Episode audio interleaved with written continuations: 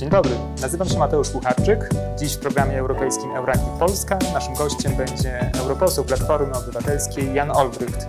Porozmawiamy o unijnych pieniądzach. Dzień dobry panie europośle. Dziękuję, że znalazł pan czas dla nas, żebyśmy porozmawiali na dość istotne tematy, to znaczy na tematy związane z unijnymi finansami.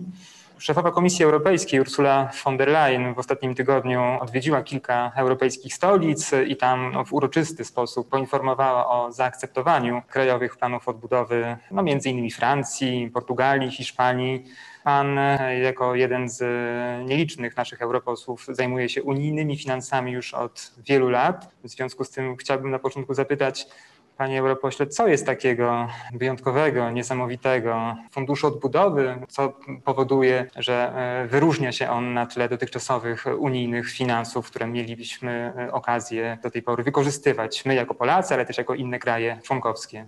Ja bym rozpoczął od, od takiego e, drobnego sprostowania, mianowicie Polityka jest e, sztuką pewnych e, działań o charakterze symbolicznym. Pani e, przewodnicząca Komisji Europejskiej właśnie takie symboliczne działania podejmuje, mimo tego, że krajowe plany państw, o których Pan wspomniał, nie zostały zaakceptowane tylko procedura jest, na, jest w trakcie. Jeżeli można, to ja bym tylko wyjaśnił, na czym polega procedura, a potem odniosę się do pytania dotyczącego Funduszu Odbudowy. Mianowicie krajowe plany odbudowy najpierw są przygotowywane przez rządy poszczególnych krajów, powinny być konsultowane z władzami lokalnymi, regionalnymi, organizacjami pozarządowymi. Przesyłane są do komisji. Komisja ma dwa miesiące na zaopiniowanie tych planów. Również kieruje się uwagami Parlamentu Europejskiego, takiej specjalnej grupy, w której też jestem. Po mhm. dwóch miesiącach, jeżeli wszystko się zgadza, to znaczy jeżeli plan przedłożony jest zgodny z przepisami europejskimi, z właściwym rozporządzeniem, to wtedy komisja y, przygotowuje i przegłosowuje kolegium, czyli w zebraniu wszystkich komisarzy, projekt decyzji wykonawczej, czyli projekt akceptacji. I wtedy ten projekt przesyła do Rady, czyli do ministrów, i ministrowie będą mieli cztery tygodnie na przeanalizowanie Krajowego Planu Odbudowy, po czym podejmują decyzję w głosowaniu i każdy Krajowy Plan Odbudowy będzie przegłosowany minimum kwalifikowaną większością głosów. Związku z czym na dzisiaj pani e, przewodnicząca e, von der Leyen e, pokazuje, że komisja zaopiniowała pozytywnie te plany i jest gotowa przesłać je do ministrów. W związku z czym to jest takie uroczyste wręczenie pozytywnej opinii. No to wszyscy sobie zdajemy sprawę z tego, że moc prawna tego jest jeszcze żadna. Natomiast tak symbolika polityczna jest istotna, bo komisja zakłada, że jeżeli już to zaopiniowała pozytywnie, to że ministrowie nie będą tego podważali, tylko ministrowie to jeszcze tylko sprawdzą i zaakceptują, bo ten główny wątek kontrolowania już się zakończył. Ale żebyśmy byli precyzyjni, bo jeżeli kiedyś pani przewodnicząca ogłosi, że polski plan został przyjęty, to tylko oznacza, że, y, y, że komisja zaopiniowała pozytywnie polski plan i to idzie do ministrów do głosowania. A teraz przechodząc do pana y, pytania dotyczącego Funduszu Odbudowy. Kwestia Funduszu Odbudowy tak naprawdę ma, ma ogromne znaczenie. Dlaczego? Ponieważ ona zmienia charakter w ogóle funkcjonowania Unii Europejskiej. Unia Europejska do tej pory wykonuje zadania wspólne przy pomocy wspólnego budżetu, który składa się głównie ze składek.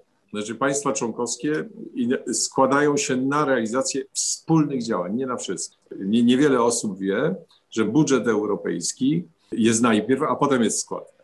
To znaczy najpierw się uchwala budżet, a z tego wynika składka. To nie jest tak, że jest jakaś stała składka w jakiejś organizacji. Nie, nie. Najpierw się ustala, co chce się zrobić i z tego wynika składka. Tak było do tej pory. Natomiast y, y, pandemia zmieniła bardzo sytuację i państwa członkowskie zmieniły, rządy zmieniły swoje nastawienie i postanowiły w tej nadzwyczajnej sytuacji wprowadzić element zupełnie inny, mianowicie wspólne zadłużenie. Wspólne zadłużenie państw członkowskich, y, y, ponieważ pieniądze są bardzo potrzebne, no proszę sobie wyobrazić, po to, żeby mieć więcej pieniędzy na zwalczanie skutków pandemii, trzeba radykalnie podnieść składkę. Radykalnie. W związku z tym, żeby nie podnosić radykalnie składki, y, Unia Europejska postanawia zaciągnąć kredyt i wspólnie go spłacać przez naj, najbliższe tak naprawdę kilkadziesiąt lat. Ale jeżeli zaciągnie kredyt, to trzeba go będzie spłacić. Jeżeli, jeżeli będziemy go spłacać, to pytanie skąd? Trzeba będzie albo podnieść składki, albo stworzyć nowe dochody własne. Czyli niektórzy mówią o podatkach europejskich, czy też opłatach. W związku z czym ten ciąg jest taki, najpierw decydujemy się na wspólne zadłużenie, po to, żeby go spłacić, tworzymy nowe dochody własne. Tym samym zmienia się Unia. Unia zaczyna mieć swoje własne dochody, zaczyna być silniejsza na rynkach finansowych. A Fundusz Odbudowy na razie jest tymczasowy, jest przejściowy, jest krótki, bo jest tylko do roku 2026 i działa na innych zasadach. Stąd to nadzwyczajne podejście. Na przykład pieniądze, które idą na, do, do samorządów czy do przedsiębiorstw, to są pieniądze w 100% europejskie. W normalnych funduszach trzeba dopłacić część krajową, a w, w tym funduszu nie. W tym funduszu 100% to są pieniądze europejskie. To jest fundusz inaczej tworzony, inaczej rozliczany krótszy, jeżeli chodzi o czas, inaczej akceptowany, bo to akceptują przecież potem ministrowie, a nie Komisja Europejska. Czyli inaczej mówiąc, jesteśmy świadkami radykalnej zmiany w Unii. I ci, którzy nie są zwolennikami silnej Unii, a takie środowiska w Polsce są, oczywiście prawidłowo to odczytują i bardzo ich to niepokoi. Mnie odwrotnie, mnie to bardziej cieszy, ale to jest zasadnicza zmiana funkcjonowania Unii. Panie europośle, wspomniał Pan o tej procedurze, o tych symbolicznych gestach przewodniczącej Ursuli von der Leyen. Chciałbym zapytać się, bowiem w mediach, ale nie tylko, również obywatele państw członkowskich zadają sobie takie pytanie, kiedy te pieniądze trafią do poszczególnych państw? Jaka to jest perspektywa? Czy to jest perspektywa tygodni, miesięcy? Kiedy możemy się spodziewać pierwszych wypłat? No to wszystko zależy od tego, kiedy państwa członkowskie złożyły y, y, odpowiednie plany. Ale wyjaśnijmy sobie od razu. Na przykład Fundusz Odbudowy. Fundusz Odbudowy na przykład dla Polski. Fundusz Odbudowy dla Polski składa się z kilku elementów. Najpierw oczywiście trzeba było fundusz zatwierdzić. Stąd też wielka y, debata publiczna na temat ratyfikacji. Ale skoro zatwierdzono i, i w związku z czym wszystko się przesunęło w czasie, ponieważ trzeba było czekać na ostatnią ratyfikację, czyli na polską ratyfikację od tego momentu można było w ogóle rozpocząć e, dalsze działania. Więc to jest e, pierwsza sprawa, czyli, e, czyli konieczność ratyfikacji budżetu. Po drugie, państwa członkowskie mogły składać swoje krajowe plany odbudowy. Mogły to robić już w lutym, w marcu, w kwietniu. Polska zrobiła to 30 kwietnia. Od tego momentu od tego momentu jest dwa miesiące na opinię przez komisję, minimum dwa miesiące. Przypominam, że Polska poprosiła o jeden miesiąc dłużej czyli to są trzy miesiące. Potem, jeżeli po tych trzech miesiącach idzie to do Rady, Rada ma na to cztery tygodnie. I po tych, po tych czterech tygodniach komisja musi podpisać umowę z państwem członkowskim na realizację tego planu. Mówiąc konkretniej, jeżeli złożyliśmy w kwietniu, to mamy co najmniej dwa miesiące, maj, czerwiec. Polska poprosiła jeszcze o lipiec, plus jeszcze miesiąc w Radzie, który jest przecież miesiącem wakacji, y, a potem dopiero podpisanie umowy. Jeżeli wszystko dobrze pójdzie, jeżeli wszystko dobrze pójdzie, to moim zdaniem pieniądze na przykład dla Polski, czyli zaliczka 13% na Krajowy Plan Odbudowy może się pojawić we wrześniu bądź październiku, ale to na życzenie Polski. To na życzenie, ponieważ te państwa, które wcześniej złożyły plany i teraz one zostaną zaakceptowane, to przypuszczalnie dostaną pieniądze już w lipcu. Porozumienie budżetowe, czyli unijna perspektywa finansowa na lata 2021-2027 y, łącznie z Funduszem Odbudowy opiewa na, jeśli się nie mylę, bilion 800 miliardów euro łącznie. W polskiej przestrzeni medialnej e, pojawiają się różne kwoty. Tu szczególnie przoduje w tym rząd Mateusza Morawieckiego, który informuje, e, jakoby to Polska miała otrzymać 770 miliardów euro z, przepraszam, 770 miliardów złotych oczywiście z unijnego budżetu w tym czasie. Z kolei, jak doskonale wiemy, Fundusz Odbudowy opiewa na ta polska część, ta polska składka na miliardów około 56. Proszę wytłumaczyć, skąd biorą się te różnice i w zasadzie ile tych pieniędzy Polska y, w końcu może otrzymać? To rzeczywiście trzeba rozszyfrować, bo, bo y, tak jak mówię, to jest tak jak z gestami symbolicznymi. Wyobraźnia przeciętnego obywatela no nie sięga miliardów, prawda? To już są sumy tak nieprawdopodobne, że już trudno jest sobie wyobrazić, ale y, postarajmy się to bardzo konkretnie rozszyfrować. Na przykład Komisja Europejska ma zaciągnąć na rynkach finansowych 750 miliardów euro, ale to jest w cenach roku 18. Na dzisiaj już komisja mówi nie 750, tylko 804.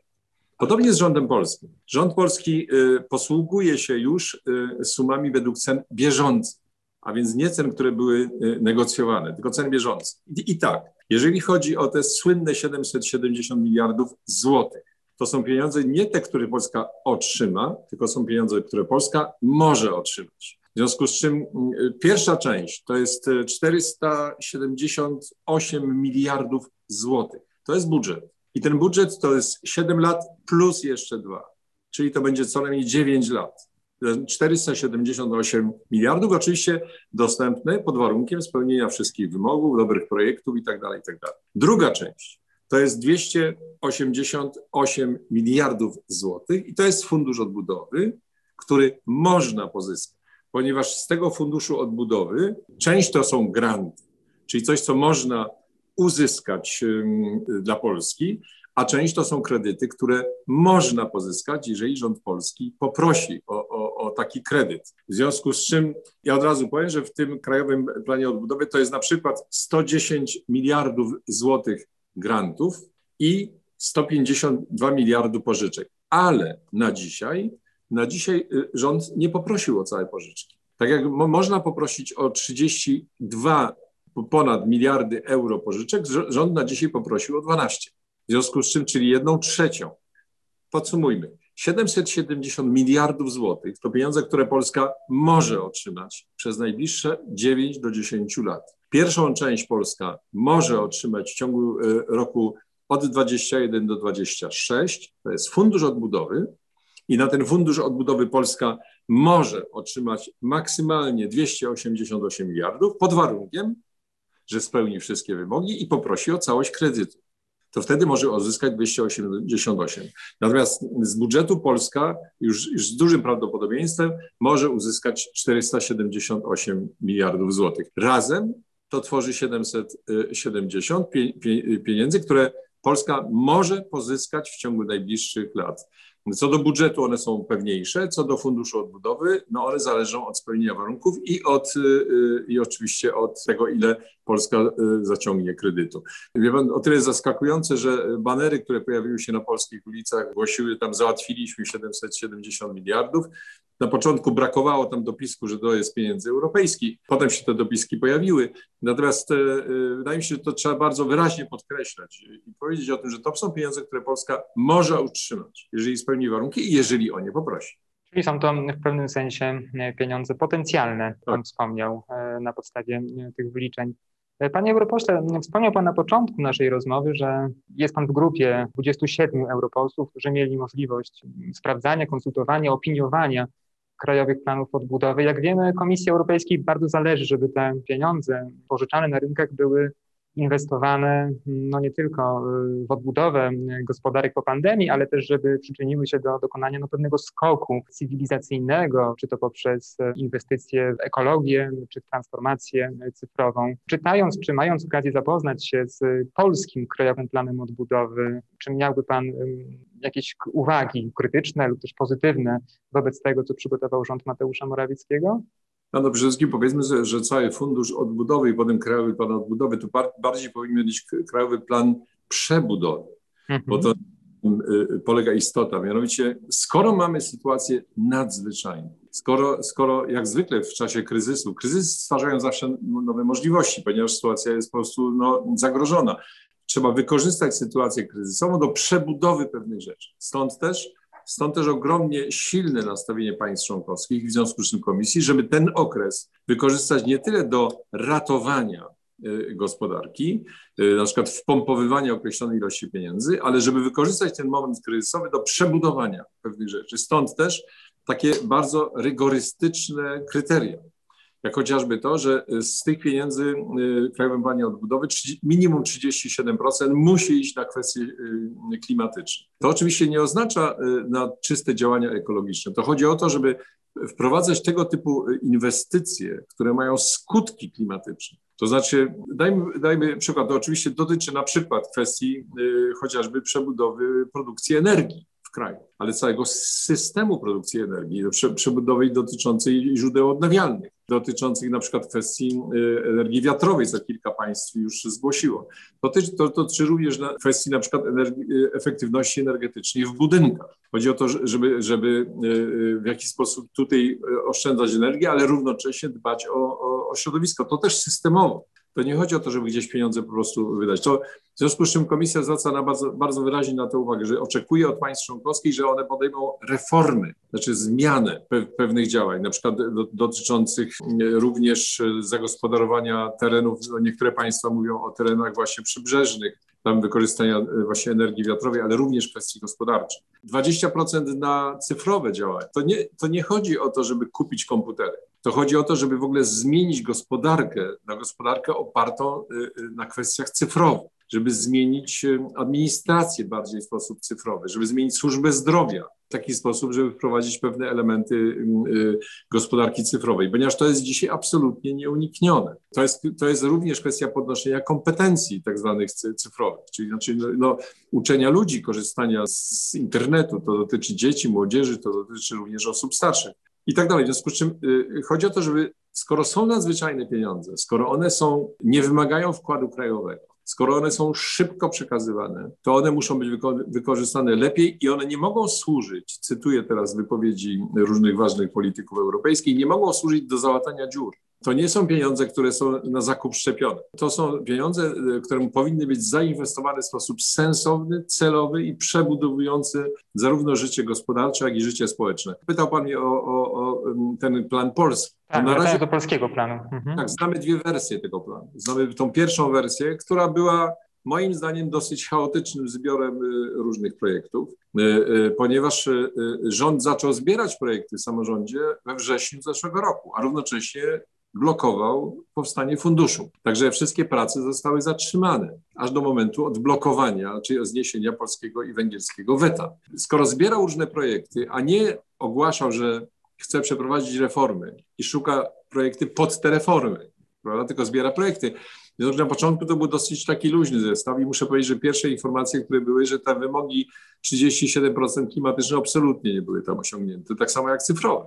Dopiero druga wersja, która się pojawiła, zresztą z bardzo ciekawą, interesującą częścią diagnostyczną, która pokazywała naprawdę w sposób taki rzetelny, w jakim jesteśmy etapie w sensie gospodarczym i społecznym. To bardzo krytyczna ocena polskiej gospodarki. I potem druga część to jest kwestia tego, co rząd proponuje. Rzeczywiście proponuje trochę zmienione elementy. Na przykład no, w pierwszej wersji była wprost mowa o centralizacji służby zdrowia. Znaczy się, wszyscy czytali to jako odebranie szpitali powiatom. Już w drugiej wersji jest to ostrożniej potraktowane, ale w dalszym ciągu, z tego co ja wiem nieoficjalnie, to jednak trwają rozmowy między Komisją Europejską i rządem polskim na temat reform.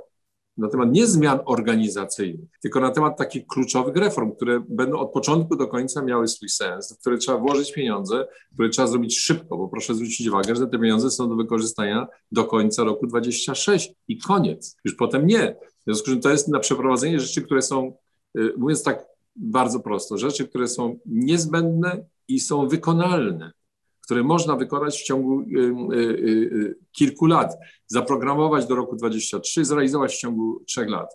To nie wszystko się da zrobić w ciągu tych trzech lat, ale to chodzi o to, żeby podjąć naprawdę bardzo takie szybkie decyzje. Ja wiem, że rozmowy na ten temat w dalszym ciągu trwają. Nie znamy ostatniej wersji Krajowego Planu Odbudowy, bo on będzie wynikiem rozmów między rządem a Komisją Europejską. Mam nadzieję, że będziemy w najbliższym czasie wiedzieli już, na czym stoimy, ponieważ te reformy muszą być przeprowadzone przecież nie tylko przez rząd. Przecież re, reformy dotyczące produkcji energii muszą być przeprowadzone przez podmioty gospodarcze. Reformy dotyczące na przykład efektywności energetycznej w budynkach muszą być robione przez samorząd. Kwestie transportu, transportu w miastach, w ogóle mobilności to muszą być robione przy pomocy samorządu. W związku z czym to nie jest tak, że rząd przeprowadzi reformy. To w państwie muszą być przeprowadzone reformy i te reformy muszą być realizowane przez bardzo różne środowiska, w tym również tą część władzy państwowej, jaką jest samorząd. Panie europośle, a gdybyśmy spojrzeli szerzej, mamy 27 państw Unii Europejskiej, czy wyróżniłby Pan któryś z planów, krajowych planów odbudowy, no, który rzeczywiście jest bardzo ambitny, jest dobrze zaprojektowany i jakby warto być może czerpać jakieś wzorce z niego? Ja, to trzeba jednak zawsze porównywać co do skali. To znaczy, trudno jest na przykład porównywać polski plan z planem litewskim, estońskim czy łotewskim. Polski plan raczej y, można by porównywać z planem hiszpańskim, co do którego są bardzo wielkie dyskusje w Hiszpanii. Na przykład tam y, wielką dyskusja dotyczy takiej reformy, jaką jest reforma systemu emerytalnego, która ma być prowadzona przy pomocy pieniędzy z Krajowego Planu Odbudowy. To, to jest bardzo poważna reforma. Wokół tego toczy się ogromna, ogromna dyskusja. Ja muszę powiedzieć, że gdybym miał popatrzeć na, na taką wewnętrzną organizację i taki, taką spójność wewnętrzną, to ja bym powiedział, że plan francuski jest bardzo, bardzo ciekawy, bardzo zresztą y, poważnie negocjowany i konsultowany. A jeżeli chodzi o ambicje, takie nowoczesne ambicje, takie odważne, no to Skandynawowie tutaj absolutnie, absolutnie przodują. Ja muszę mhm. powiedzieć, jak patrzyłem mm, na przykład plan y, tam duński. Dla nich gospodarka cyfrowa to nie jest kwestia komputerów. Dla nich gospodarka cyfrowa to jest kwestia na przykład wprowadzenia ułatwień dla firm, które no, inwestują w cyfrowość innych podatków dla firm, które inwestują w cyfrowość. Prawda? To jest cały system. Znaczy, to nie chodzi tylko o technologię, tylko chodzi o, o stworzenie tak zwanego całego otoczenia inwestycyjnego. Po prostu wszystkie firmy i podmioty gospodarcze, które pójdą radykalnie w kierunku nowoczesnych inwestycji, w tym proekologicznych, cyfrowych, to one powinny być wspierane w sensie podatków, w sensie ułatwień, w sensie infrastruktury i tak dalej. To to moim zdaniem jest bardzo spójne i bardzo, bardzo czytelne. Także ja myślę, że mimo tego, że skala jest inna, bo państwa skandynawskie są, są y, mniejsze w stosunku do Polski, to ja bym powiedział, że jeżeli mam patrzeć na ambicje i taką spójność, to, to, to polecam zwrócenie uwagi na te plany. Zresztą wszystkie one wiszą na stronie, proszę zobaczyć sformułowanie, na stronie Komisji Europejskiej. Warto warto do tego zajrzeć, a w szczególności teraz, kiedy komisja po kolei publikuje swoją ocenę. Mhm. Y, y, to są oceny, y, tak mają kilka wersji. Jest ocena bardzo krótka i ocena bardzo długa. Można je znaleźć na, na stronach internetowych. To naprawdę jest bardzo pouczająca lektura. W jakim kierunku poszczególne państwa członkowskie idą? Wiele w Polsce dyskutowało się o roli samorządów, o roli samorządów w wydawaniu tych pieniędzy. Czy mógłby Pan przybliżyć na zasadzie, jaka to będzie ta rola samorządów i też biorąc pod uwagę, że samorządy bardzo często są w sporze politycznym, co tu dużo mówić, z administracją rządową. Czy to będzie miało jakiś wpływ na wydanie pieniędzy? Tak, oczywiście. Y, dyskusja na temat samorządu jest tak naprawdę dyskusja na temat y, ustroju państwa, na temat systemu organizacyjnego państwa. I pytanie, jak traktujemy samorząd? Czy samorząd traktujemy jak, podobnie jak inne organizacje społeczne i tak dalej, czy samorząd traktujemy jako część władzy państwowej? Ja nie mówię część rządowej, bo nie, tylko, tylko cała administracja państwowa Y, składa się z elementu rządowego i, i samorządowego. To jest po prostu część struktury państwa. I teraz chodzi o to, jeżeli traktuje się samorząd jako część struktury państwa, to on jest po pierwsze uczestnikiem y, przygotowania pewnych planów i jest ich realizatorem. On nie jest petentem, klientem, y, który dostaje pieniądze od rządu.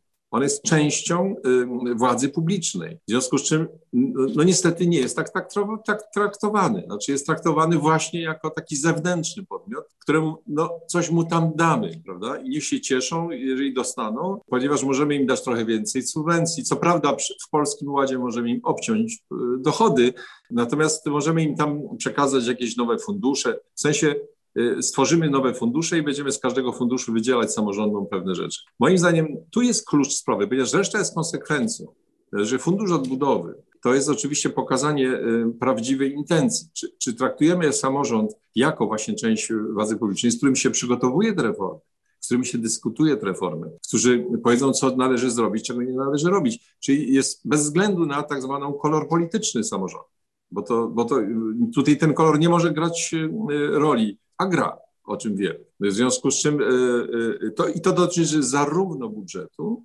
jak i całego budżetu, czyli tak zwanej umowy partnerstwa, jak i dotyczy e, Funduszu Odbudowy, czyli Krajowego Planu Odbudowy. Ja mam nadzieję, mam nadzieję, że samorząd będzie uczestnikiem nie tylko rozmów na ten temat, ale w ogóle realizacji tego planu przez te kilka lat. I będzie takim aktywnym uczestnikiem, który nie tylko będzie to monitorował, tylko będzie to aktywnie współtworzył. To jest trudne, ja muszę powiedzieć, i jest taka tendencja, w szczególności, zresztą powiedzmy sobie szczerze, nie tylko w Polsce, że skoro jest taka nadzwyczajna sytuacja, to może by to tak zrobić szybko z poziomu rządowego, nie tracąc czasu na zbytnie e, dyskusje z samorządami, ale to zawsze daje złe efekty, ponieważ jeżeli mamy mówić o skuteczności, to to musi być robione, robione wspólnie, ponadpartyjnie, czy obok partyjnych rzeczy, bo przecież ludzie w samorządzie są albo z jednej partii, albo z drugiej, albo spoza partii. W związku z czym, a są częścią władzy publicznej, w związku z czym wszystko jedno, czy to będzie ten rząd, czy inny rząd, to tak czy inaczej on powinien bardzo blisko z samorządem współpracować. A na razie muszę powiedzieć, że tendencje są takie, żeby samorząd jednak traktować trochę w kategoriach klientelistycznych. Właśnie, bo na pewno rozmawiał Pan z kolegami, z koleżankami z Parlamentu Europejskiego na temat ewentualnego złego wykorzystania, jeżeli tak mogę to ująć, e, unijnych funduszy. Mam na myśli no, takie próby czy pokusy wykorzystania tych unijnych pieniędzy w formie, pozwolę sobie powiedzieć, funduszu wyborczego. Czy w Parlamencie Europejskim są takie obawy, czy są takie rozmowy? Czy rozmawiał Pan z kolegami z zagranicznych partii w ramach Europejskiej Partii Ludowej na przykład na ten temat? Tak, pan, no, y, posłowie z Europejskiej Partii Ludowej są albo w partiach rządzących, albo w partiach opozycyjnych. W związku z czym na przykład Hiszpanie, moi koledzy, są w opozycji.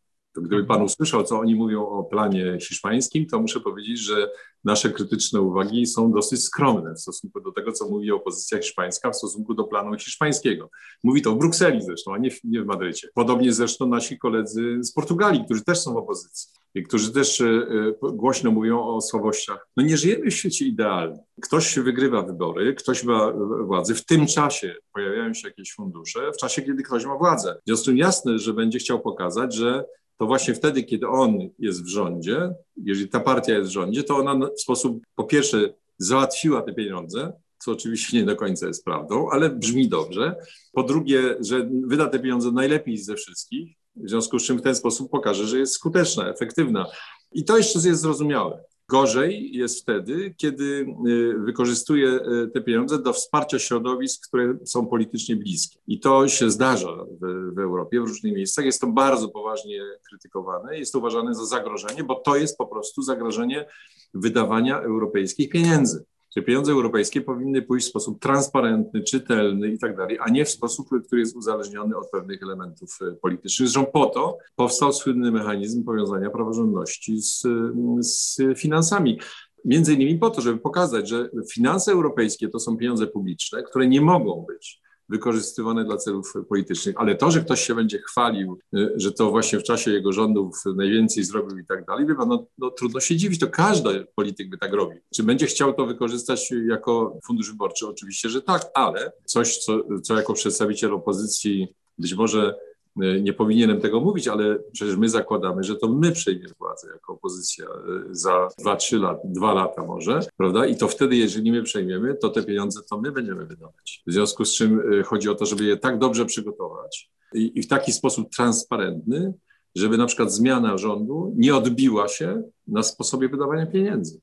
Mhm. Tylko żeby były właśnie tak transparentne, tak kontrolowalne, że bez względu na to, kto rządzi, i bez względu na jakie ma ambicje, to jednak pieniądze powinny być społecznie kontrolowane. Wywołał Pan temat mechanizmu warunkowości unijnych funduszy. Może już jesienią Trybunał Sprawiedliwości Unii Europejskiej wyda orzeczenie w tej sprawie, które może sporo zmienić w sytuacji Warszawy, ale także Budapesztu. To będzie miało duże, duże znaczenie, ale też czy to będzie miało duży wpływ na wydatkowanie środków unijnych? To, to nie tyle może zmienić, co już zmieniło ponieważ wiemy dobrze, że kwestie praworządności miały być zgodnie z traktatem załatwiane przez artykuł 7, który mm, na przykład w stosunku do Polski i do Węgier jest w trakcie procedury, no ale ten artykuł 7 kończy się zawsze jednomyślnym postanowieniem Rady i wystarczy, że jedno państwo blokuje czy wspomaga drugie i właściwie to jest nieefektywne. W związku z czym pojawił się mechanizm praworządności, który pokazuje, że jeżeli nie ma zasad przestrzegania państwa prawa, to wtedy pieniądze europejskie, które idą przez inwestycje, są zagrożone. Na przykład niezależność sądów, na przykład nieczytelność pewnych przepisów, które pozwolą na korupcję y, albo na defraudację środków europejskich. I ten mechanizm powstał. Mechanizm wszedł w życie 1 stycznia 2021. On wszedł w życie. W związku z y, Komisja Europejska aktualnie jest w trakcie zbierania informacji na temat sytuacji w poszczególnych państwach członkowskich. Już to robi. Także to nic, nic się nie zatrzymało. Natomiast Komisja Europejska ku niezadowoleniu parlamentu, ku niezadowoleniu parlamentu zobowiązała się do tego, że jeżeli nawet stwierdzi, że w jakimś państwie jest naruszona praworządność, to poczeka z uruchomieniem procedury do wyroku Europejskiego Trybunału Sprawiedliwości. Tym samym komisja analizuje dzisiaj i zbiera pewne dane, natomiast nie uruchamia procedury, bo czeka na wyrok. Parlament w tej sprawie się wypowiedział w sposób bardzo negatywny, w większości swojej oczywiście, bo część parlamentu nie. I parlament oczekuje od komisji jednak podejmowania bardziej zdecydowanych, y, y, zdecydowanych działań. I ja tu chciałem wyraźnie powiedzieć, wobec wszystkich państw członkowskich, bo to przepis ma o tyle sens, o ile dotyczy 27 państw. To nie jest przepis pisany pod Polskę i pod Węgry. Nie, nie, to jest przepis, który jest dla 27 państw, bo powiedzmy szczerze, przypadki naruszenia zasad y, państwa prawa zdarzają się w różnych państwach członkowskich i wynikające z tego potem elementy korupcji też w różnych państwach członkowskich. Że wspomnę tutaj chociażby słynną kwestię premiera Czech y, która jest jednym z tematów takich najbardziej gorących w tej chwili na poziomie europejskim. Także sam fakt tego mechanizmu jest bardzo istotny. Jak przypominam, on wszedł w życie, natomiast jeżeli wyrok Trybunału będzie taki, że to jest zgodne z przepisami europejskimi, to oczywiście wszystko to ruszy bardzo szybko. Nie można wykluczyć sytuacji, że wyrok będzie inny, no to oczywiście będzie musiało wtedy doprowadzić do zmiany tego przepisu. Ja osobiście uważam, że to będzie zgodne z prawem, ale wie pan, nie chcę wejść w nową polską tradycję komentowania wyroków sądu przed ich opublikowaniem. A czy Parlament Europejski pozwie Komisję Europejską do Trybunału Sprawiedliwości Unii za te zaniechania dotyczące mechanizmu pieniędzy za praworządność? Wspomniał Pan o tym, o rezolucji, która tak. kilka tygodni, kilkanaście dni temu została przegłosowana w parlamencie. Nie wiem, ona jest, ona jest w dużym stopniu osłabiona, ponieważ na przykład moja grupa polityczna nie była zwolennikiem tego typu działań, ponieważ my wiemy dobrze, że Komisja Europejska no jest w sytuacji bardzo trudnej i ona de facto została przez państwa członkowskie, przez rządy jakby delikatnie mówiąc nakłoniona do takiej, do takiej postawy. To nie są pomysły Komisji Europejskiej. To po prostu premierzy tak postanowili, żeby Komisja Europejska temu się podporządkowała. Komisja, co prawda, przepisy mówią, że to, że ktoś się zwróci do Trybunału, to nie zawiesza wykonania przepisu. Więc taki jest taki Znaczy, to nie chodzi o to, że, że prawo nie pozwala, tylko że, że komisja chce się zachować lojalnie wobec uzgodnień premierów. Parlament wzywa komisję w sposób coraz bardziej radykalny. No, w tej chwili wezwał przewodniczącego parlamentu do wystosowania wezwania do Komisji Europejskiej. Zapewne Komisja Europejska zastanowi się nad nad tym, jak odpowiedzieć na to wezwanie. Będzie to trwało z 2-3 miesiące, po czym odpowie, że już właśnie i tak dalej. Ja nie za bardzo wierzę w to, żeby, żeby parlament chciał pójść przeciwko Komisji Europejskiej do Trybunału. Byłoby to takie, jak powiedzieliśmy, rozwiązanie nuklearne, takie ostateczne, y, y, bardzo powodujące konflikt między parlamentem a Komisją Europejską. Nasza grupa polityczna jest w tej sprawie dosyć sceptyczna, natomiast trzeba zrobić wszystko, żeby rzeczywiście Trybunał przeprowadził to w trybie tak zwanym przyspieszonym. I zdaje się, że to będzie miało miejsce, bo normalnie taka sprawa trwa dwa lata minimum. A my wiemy, że pierwsze wysłuchanie w tej sprawie już Trybunał, Trybunał ogłosił będzie w październiku, co by wskazywało na to, że Trybunał będzie chciał tę sprawę zakończyć do, do końca roku i w związku z tym na pewno e, wszystko ruszy gdzieś w okolicy zimy czy początku roku 2022. To jest bardzo istotne. Jak powiedziałem, taki mechanizm jest potrzebny dla wszystkich państw, żeby wszystkie państwa członkowskie wiedziały o tym, że, że, że sprawa jest naprawdę e, e, poważna i a w szczególności kiedy są jeszcze dodatkowe, y, dodatkowe pieniądze. Na koniec e, chciałbym zapytać o kwestie jednak dotyczące przyszłości. Jak pan sądzi, czy Fundusz Odbudowy przyczyni się do tego, że też Unia Europejska, kraje członkowskie będą lepiej przygotowane na ewentualne inne pandemie lub tego typu zagrożenia? To jest, e, ja zakładam, że Fundusz Odbudowy i wspólne zadłużenie doprowadzi jednak do nowych dochodów własnych, to jest pierwsze. Po drugie, e, toczy się już dzisiaj między ekonomistami dyskusja na temat tego, czy tego typu mechanizm, czyli zaciągnięcie dużego długu, czyli, czyli silna gra Unii Europejskiej na rynkach finansowych, czy nie należy tego mechanizmu wprowadzić jako mechanizmu stałego. Na przykład szefowa Europejskiego Banku Centralnego, pani Lagarde, Christine Lagarde, wyraźnie powiedziała, że to jest dobry pomysł i należy to jednak przewidzieć jako instrument, który może być stosowany w przyszłości. Na razie mówi się, że on jest nadzwyczajny, wyjątkowy i tak dalej, że on zniknie. Ale kto wie, czy Unia Europejska nie zmieni swojego wewnętrznego funkcjonowania w taki sposób, że będzie musiała być przygotowana na różnego typu warianty, chociażby takie, gdzie trzeba zainwestować w badania naukowe, na przykład tak jak w przypadku szczepionek. Trzeba, trzeba znaleźć pieniądze na przykład na sprzęt medyczny, trzeba znaleźć pieniądze, to są rzeczy nadzwyczajne i normalny budżet złożony ze składek tego nie, nie wytrzyma.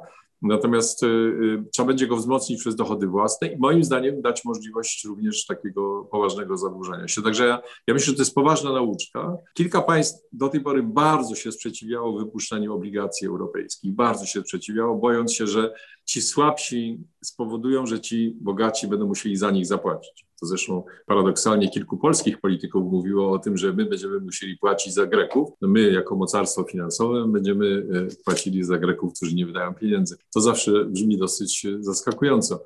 Natomiast takie obawy były i one zostały y, przezwyciężone. Państwa członkowskie zgodnie, jednomyślnie postanowiły zaciągnąć dług. To znaczy, że jednak zmieniło, zmienił się sposób myślenia o Unii Europejskiej. Już mm, króciutko, jeśli moglibyśmy jeszcze ten wątek rozszerzyć. Jest spore ryzyko, że mogłoby dojść, gdyby taki mechanizm został powtórzony, do pewnego podziału między tymi bogatszymi państwami, powiedzmy starej Unii, a krajami, które weszły po 2004 roku. Nie obawia się pan, że inny fundusz czy inny powtórzony tego typu mechanizm ma doprowadziłby do jakiegoś podziału we wspólnocie?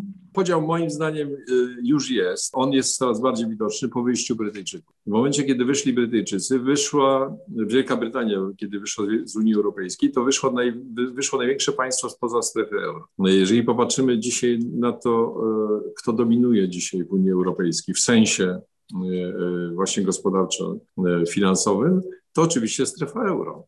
I strefa euro jest dzisiaj, to jest, jeżeli patrzymy na PKB, to jest w granicach 80-85%. Także w sumie razem y, już za chwilę y, państwa, które nie będą w strefie euro, będą y, na marginesie. Czy Polska powinna przyjąć euro w takim razie? Jestem absolutnie przekonany, że tak. Pytanie jest kiedy, prawda? Tylko pytanie jest, czy decyzję polityczną, na przykład wejścia na drogę przyjęcia euro w przyszłości. Moim zdaniem Unia po wyjściu Wielkiej Brytanii pod tym względem się zmieniła. I, I, już dzisiaj widać, że mamy do czynienia z, z, tą pierwszą prędkością, czyli strefa euro, która się rozbudowuje, zacieśnia, ma swoje fundusze, ma, ma swoje mechanizmy. No, kto w Polsce mówił o tym, że na początku pandemii pierwsze 450 miliardów zrobiła między sobą zaproponowała i przeprowadziła strefa euro, 450 miliardów na początku, na początku pandemii. W związku z czym e, e, to jest już dzisiaj kwestia dwóch prędkości. Jest pytanie, e, czy państwo takie jak Polska chce na własne życzenie być w tej drugiej prędkości, czy nie.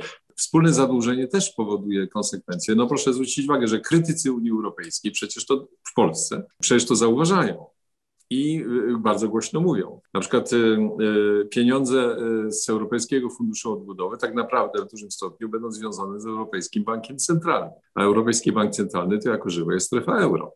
Prawda? W związku z czym również fundusz, fundusz Odbudowy będzie związany z funkcjonowaniem y, y, strefy euro, czyli zacieśnianie współpracy, budowanie wspólnego zadłużenia, tworzenie nowych dochodów własnych, to to jest kwestia, która zmienia Unię Europejską i zmieniają, zmieniają w sposób zasadniczy. Jest pytanie w stosunku na przykład do Polski, jak Polska sobie wyobraża funkcjonowanie w ciągu 5, 10, 15 następnych lat, czy chce w związku z czym wejść do strefy euro, czy nie, bo, bo zaczyna być bardzo poważny problem.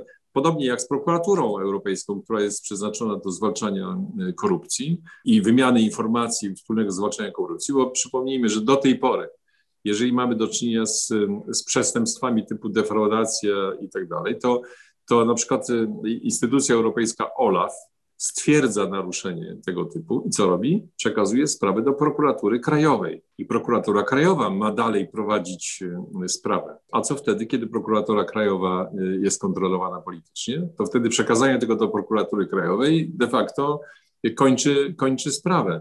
Natomiast prokuratura europejska, to już jest, jeżeli mamy do czynienia z, z, z defraudacją np. pieniędzy europejskich, to ona w to wchodzi, ale nie wchodzi tylko informacyjnie, ale idzie, idzie poprzez śledztwo. Polska nie weszła do systemu prokuratury europejskiej, co, co dla nas jest ogromnym zaskoczeniem, bo chyba chodzi nam o to, że, żeby to wszystko bardzo kontrolować. Odpowiedź ze strony polskiej władzy jest taka, po co wchodzić, kiedy u nas nie ma przypadków korupcji, prawda? W związku z czym, no dobrze, skoro nie ma przypadków korupcji, to dlaczego nie wchodzić? Prawda? W związku z czym to, dla- dlatego to jest zaskakujące, ale to jest klasyczny przykład, prawda, że Unia się zacieśnia, zacieśnia się w sensie właśnie chociażby mm, wspólnych działań, wspólnych pieniędzy, wspólnego dochodzenia do pewnych rzeczy.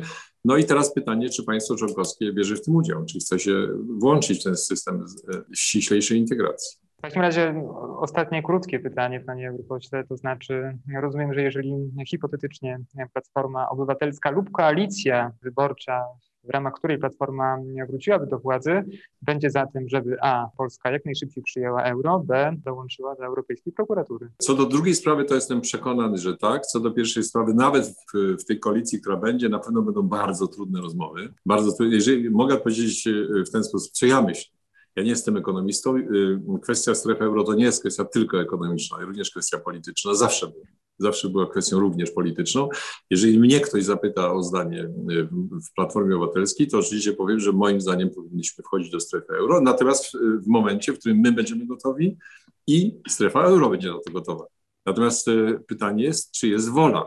Czy chcemy, czy chcemy otwierać pewną drogę wejścia, czy też tak dzisiaj będziemy mówili, że absolutnie nie. A wziąłby pan udział w kampanii promującej wejście Polski do strefy euro? Oczywiście tak. Ponieważ proszę zwrócić uwagę, że jeżeli na przykład państwa bałtyckie weszły tak e, zdecydowanie do strefy euro, to nie tylko ze względów ekonomicznych, również ze względów bezpieczeństwa. Ponieważ e, bycie w wspólnej, wspólnej strefie walutowej to jest kwestia również wzajemnej odpowiedzialności i jednak obawy przed wpływami, znaczy i zabezpieczenia przed wpływami chociażby Rosji. Panie europośle, ostatnie pytanie, ale odbiegające od tematu unijnych pieniędzy. Jesteśmy tuż przed wakacjami, w zasadzie wakacje rozpoczynają się już teraz. W związku z tym pomyślałem, że może chciałby Pan polecić jakąś książkę, którą Pan obecnie czyta lub czytał lub zamierza na wakacje dla naszych widzów, czytelników Euroactiv Polska. Czy moglibyśmy prosić o jakąś, o jakąś rekomendację? To jest tak jak z książkami. Każdy z nas, podejrzewam, który jest miłośnikiem książ- książek. Ja niestety jestem miłośnikiem głównie kupującym książki. Mało mam czasu na czytanie, ale zawsze gdzieś na półce leżą trzy, które aktualnie czytam równolegle. Y, Ja oczywiście polecałbym, y, jeżeli ktoś chce, chce tak bardzo poważnie, ale w sposób bardzo mądry i sensowny się zastanowić nad sytuacją polską i nie tylko, to ja bym polecał lekturę pani Ann Applebaum dotyczącą zwierzchu demokracji, czy też Matki Polki. Prawda? To, to, to świetna, świetne książki, bardzo je polecam. Jeżeli ktoś by, by chciał trochę takiej y, literatury pięknej w sensie takim klasycznym, to ostatnio miałem do czynienia z y, rewelacyjną książką amerykańskiego autora pod tytułem y, y, Gentleman w Moskwie. Polecam bardzo, wydaną przez Znak. To przepiękna książka, niezwykła znajomość tak zwanej duszy rosyjskiej. To, to bardzo, bardzo, bardzo ciekawe. A, a prawdę mówiąc, jak jestem w samolocie, czy jak jadę, to mam ze sobą albo Chandlera, albo Agatę Christie, albo no, z, nowoczesnych Covena i co tu dużo mówić, Lee też bardzo lubię. W związku z czym y, i to wtedy, to, i to jest najlepsza lektura na podróże, a mam ich dużo. Także to zależy od tego, kto chciałby sobie coś wybrać. Chciałem Panu bardzo podziękować za ciekawą rozmowę, za poświęcony czas i mam nadzieję, że do usłyszenia i zobaczenia. Bardzo dziękuję. Dziękuję bardzo. Do widzenia. Do widzenia.